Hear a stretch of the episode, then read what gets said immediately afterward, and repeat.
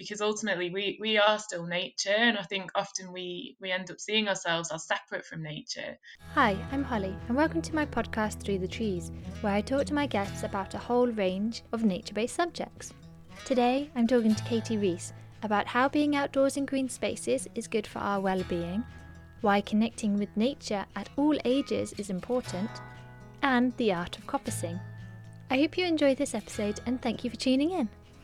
Hi Katie, thank you so much for joining me today. Now, I start every podcast with a simple question, and it is, what is your favourite tree and why?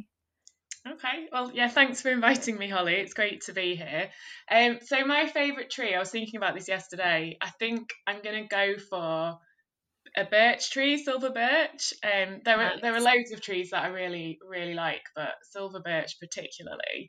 I think they're really beautiful. So the bark on the tree, obviously, is an obvious one, but actually, in the night sky, when you've got the silhouette of the tree, it's kind of got this feathery fronds, and it's really quite easy to pick out a silver birch as it's etched against the sky. Mm. And the other thing that I really like about them is the fact that they're so useful in firelighting. So I had a feeling that might be on your list. Yeah. So, I mean, we use it pretty regularly, but there's something really beautiful about the glow, the orange glow of the fire that it creates when you light birch bark. And it's got a particular smell about it as well, which is really lovely. So, yeah. Amazing. Yeah, I had a feeling it might be useful. I thought it'd either be that or hazel. I thought hazel might be quite a useful one. I did initially, I was like, oh, hazel. And then I thought, no, actually, birch, because there's just so many different things we use it for at the moment. So, yeah. No, I agree. We've planted some at my mum's recently. We've just planted some birch trees around because we're just trying to, boost as many diverse species that we have here. So, I think that's a really nice choice. So have you always been a nature lover? Did you have an outdoorsy upbringing? I was thinking about this again. It's a bit half and half, really. I did spend a lot of time going on walks when I was little, but I didn't go camping probably until I went to Leeds Festival when I was about 19. So I haven't, had a traditionally, compared to what I'm doing now, that didn't sort of start off in my youth particularly. Although I did spend an awful lot of time in my wellies outside in my back garden. No. Just pottering around in the mud, basically. Yeah, absolutely. No, I think that's, I think it's great, like for all ages to just go out in their wellies, in the mud, and especially with the rain that we've had recently, I think that everyone should be able to go outdoors. Whether you live in a town, you can still do it in a town. You've got mostly parks. I mean, there might be smaller parks, but there's still green spaces, which are equally as important. Absolutely. And I do think that nature from all ages is important, and there's just so many benefits. Definitely. And I think, I mean, one of the things that I've noticed now is that because I spend so much time in the woods and out in nature, actually when I go back into it, we spend a lot of time doing work in an urban sort of woodland in York. And in the past, I probably wouldn't have valued the different aspects of nature or the biodiversity that was there, or really felt like it was particularly wild. I think I would have felt like it was still quite urban. But because I've kind of got that experience of being out in nature so much, now actually I can recognise like the wildness of that space. And I think it is, it's sometimes the way you perceive things. But yeah, it's important to get into nature in all different areas, different places. Absolutely, because you're based in North Yorkshire and you've set up an outdoor nature-based company, Kindlewoods. Can you tell me a little bit about why you set that up, how it all came about? Yeah, sure. So at Kindlewoods, basically, it started really, it's a bit of a journey, but really it was as a result of my own sort of mental and physical ill health. I had an injury just after leaving university. And it really sort of changed my perspectives massively on what I wanted to do and my connection with nature. And that was really when it started to develop. And I realised how important nature was for my own well-being, going for walks and just allowing me to kind of slow down. And I noticed the trees around me that I probably hadn't really taken notice of before. And I started to learn more about it. I learned about climate change, and I just felt like actually it was really important to do something about it. And yeah, that's what kind of led me to start to explore the options of setting up a project which helped to bring both people and nature together. And that's really what Kindlewoods is about, and it's what Kindlewoods is founded on. Mm. It's about boosting community, supporting community. It's about looking after nature in a really practical way. So we do woodland management, sustainable woodland management. So we do the coppicing. So that's one of the things that we do. Mm. And then it's also about people's well-being. So yeah, really supporting people to find ways to improve their mental health and be in nature at the same time. Amazing, because the nature being in woodlands is so good for everybody's mental health. Makes them happier, healthier in all different ways. What sort of benefits did you find that it had on you personally? Personally, I think it was just, there's loads of studies out there which show kind of reduction in cortisol, a sort of stress hormone, and boost of serotonin just by being around trees. There's kind of studies in Japan about that. And generally, kind of, we all sort of know anecdotally how important nature is. You know, when you're in that space, you can feel calmer.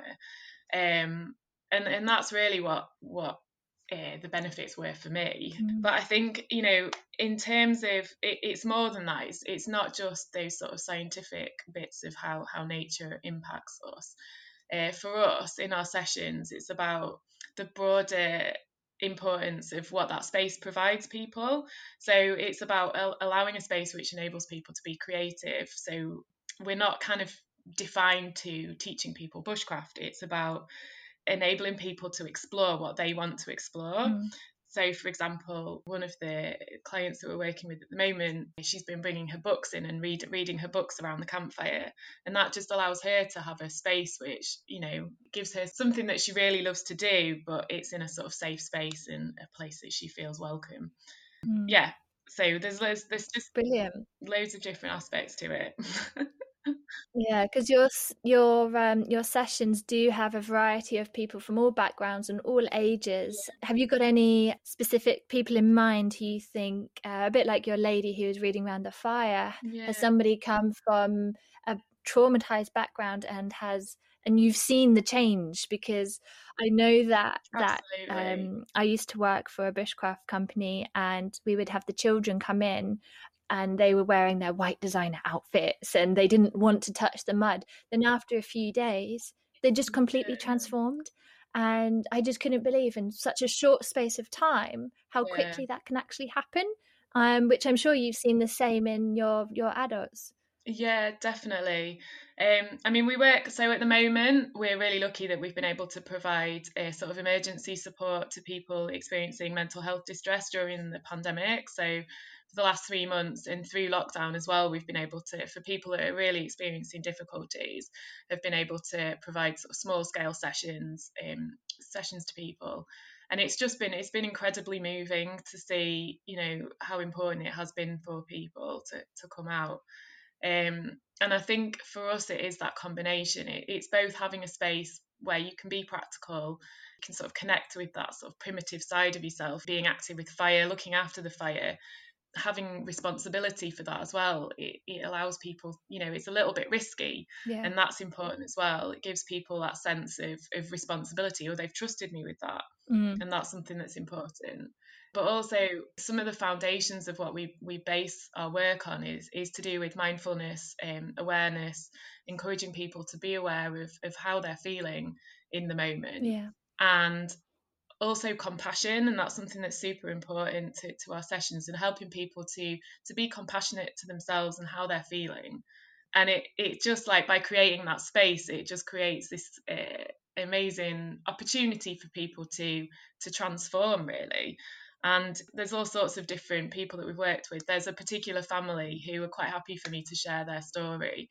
And two of the children are autistic and have quite complex mental health challenges as well. Mm. And the difference and the impact it's made for them, the daughter has really blossomed and come out of her shell, and the son has kind of reduced self-harming. And it's just, it's been incredible to be able to provide that. So it gives me goosebumps, to be honest.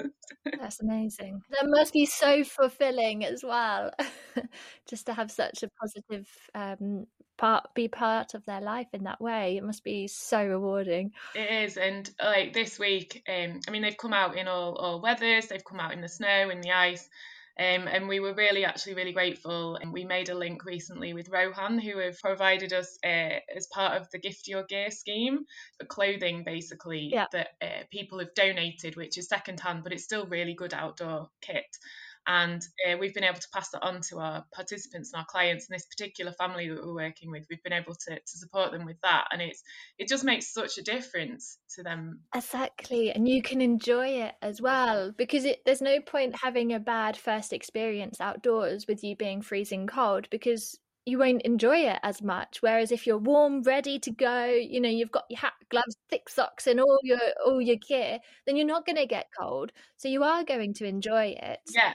And everyone around you will enjoy it too, because your positive like feelings will just bounce off each other. Absolutely, it's brilliant, and we you can really take it for granted if you've got if you spend a lot of time outside, or you've got good kit yourself, or you just wear 300 layers. You know, you can feel warm, but if you don't go out very often, and then all of a sudden, you know, you're spending a couple of hours outside in minus conditions. You just don't know how many layers you need to put on. That's it, absolutely. Because you, before COVID, you were going to lots of shows, the Yorkshire show, and did you find that people engaged with you really well there, of all different ages? Because those shows are so diverse with the sort of workshops that they offer. That must have been a great place to be based. Yeah, it was wonderful actually. We really enjoyed doing the shows. It kind of gave us the opportunity to connect with the public in a bigger way, I guess, that there were more people there, and again, people who wouldn't necessarily find out or seek out an opportunity, they were kind of become aware of us just by visiting our stand. But it was great as well. What we try and do as part of the project, so people will come in on a woodland wellbeing program, and then they'll potentially want to stay on with us. Some do, some don't, but they'll come and volunteer with us and help us with the woodland management. And then some volunteers also will train them up in various skills like green woodwork and helping us make stools and things like that with participants at the shows. So we had our team of volunteers there, and it was great. It was a great opportunity for them to basically be able to interact with the public. And several had learned fire by friction, so how to light a fire using a bow drill. And then for them to be able to teach the public how to do that, it gave them a real sense of like, oh, wow, yeah, I can do this. Because that's tricky. Trying to light a fire with a bow drill is really tricky. It is really tricky. It is. It took me ages to get the hang of, but once you get some of the key parts of what you need to know, it's like there's sort of really 6 really key elements. And once you've got those bits, like it's like, oh, wow, okay, I can do this. And then you can pass it on. Absolutely. Well, there's things like coppicing and hedge laying is really important. I've seen that you've done workshops, your sessions. Can you tell me a little bit about coppicing? Some people might not know what it is and why it's important. Yeah, so we really love coppicing because it benefits people and it benefits the woods as well. So it's a bit of a win-win really. So essentially what happens, we tend to coppice hazel, but you can coppice different trees, different broadleaves. We coppiced about half an acre last winter, using hand tools. So it means cutting the stems of the hazel tree to the base, and then you've got what's called a stool that's left, and you have these hazel rods which you sort into different piles, and then they can be used for different purposes. And then come the spring, you have shoots that grow up on the stool, which you'll then protect. So you'll need to put fencing around it so that deer and other sort of grazing animals don't nibble all the shoots. Yep. And then they will continue to grow for the next, say, seven to 14 years, whatever sort of cycle you're coppicing on. And then they will grow back to the same size that you need them for. So it's this kind of really fantastic renewable way of working with wood. And the reason is it beneficial to the tree? Often coppice stools can last longer than a hazel tree would normally. So it's beneficial in that way. And the other factor is that when you cut the stems off at the base, it allows light to come into the forest floor. Mm-hmm. So that means that you get a whole bunch of different wildflowers that come up, and then you sort of add to the biodiversity of the woodland that you wouldn't normally get. Amazing. Well, I think that's because people have been doing it for hundreds and hundreds of years, and I've seen less of it happening in the local woods around me. And I think that the more that we talk about these sort of things, other people realize how important it actually is. And then it might inspire people who might have their own little chunk of woodlands, or they might see in their local woods that someone might not be coppicing, or they might be, and at least they'll be able to understand. And if they're walking, tell their children, oh no, that hazel tree is like that because da da da da da. I think it's, educating people and sharing stories is just so important, especially at this kind of time where people are indoors, maybe listening to more podcasts, maybe watching more things online. And it can only do good to share things like this. Absolutely. It can look a little bit brutal initially. So when you've cut quite a big area and you cut it down to the base, it can make it look like, oh, why have they cut all the trees down? But actually, yes, to know that it benefits the forest floor, the biodiversity, that the trees will grow back, and that actually that's part of this cycle that humans can contribute to in a positive way, because ultimately we are still nature. And I think often we end up seeing ourselves as separate from nature, but we are nature as well. And I think part of it is about finding our niche within it so that we can work to enhance it rather than to destroy it, essentially. Exactly. And now it's I think there's only something like 2.4% of the UK is actually covered in ancient woodlands, so mm-hmm. I think we all need to do our bit. Absolutely. And it's really, it can be done in a really fun way as well. And I think that's what is important for us, is that we want to show that it can be, we can have fun whilst we're doing this work. That is something that's important to how we work. So for anyone kind of interested in nature well-being, mindfulness, all the sort of sessions that you give, would you have a book that you would recommend that you read and you thought, yeah, that's really poignant? I mean, anything by Jon Kabat-Zinn or Thich Nhat Han is really useful and profound. Brilliant. So how can people find Kindlewoods online? So you can find us at our website, so it's kindlewoods.com. We're also on Facebook and Twitter and Instagram, so you can sort of stay up to date with us there.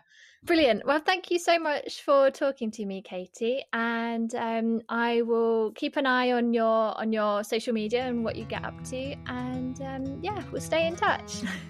Brilliant. Thanks, Holly. It was great to chat to you. Bye. Bye. At the end of every episode, I share a quote which I feel sums up everything we've been talking about. And my quote today is from environmental artist Andy Goldsworthy. We often forget that we are nature. Nature is not something separate from us. So when we say that we have lost our connection to nature, we've lost our connection to ourselves.